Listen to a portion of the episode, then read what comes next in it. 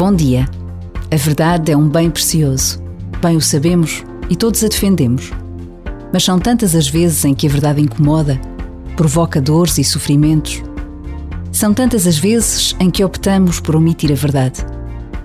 Não significa que se minta de forma propositada, mas esconde-se aqui e ali pedaços da verdade. O que a história nos mostra é que mais cedo ou mais tarde a verdade transborda como água que corre pelas bordas dos rios em dias de tempestade. Por vezes, basta a pausa de um minuto para fazermos opções, aquelas que Deus espera de nós.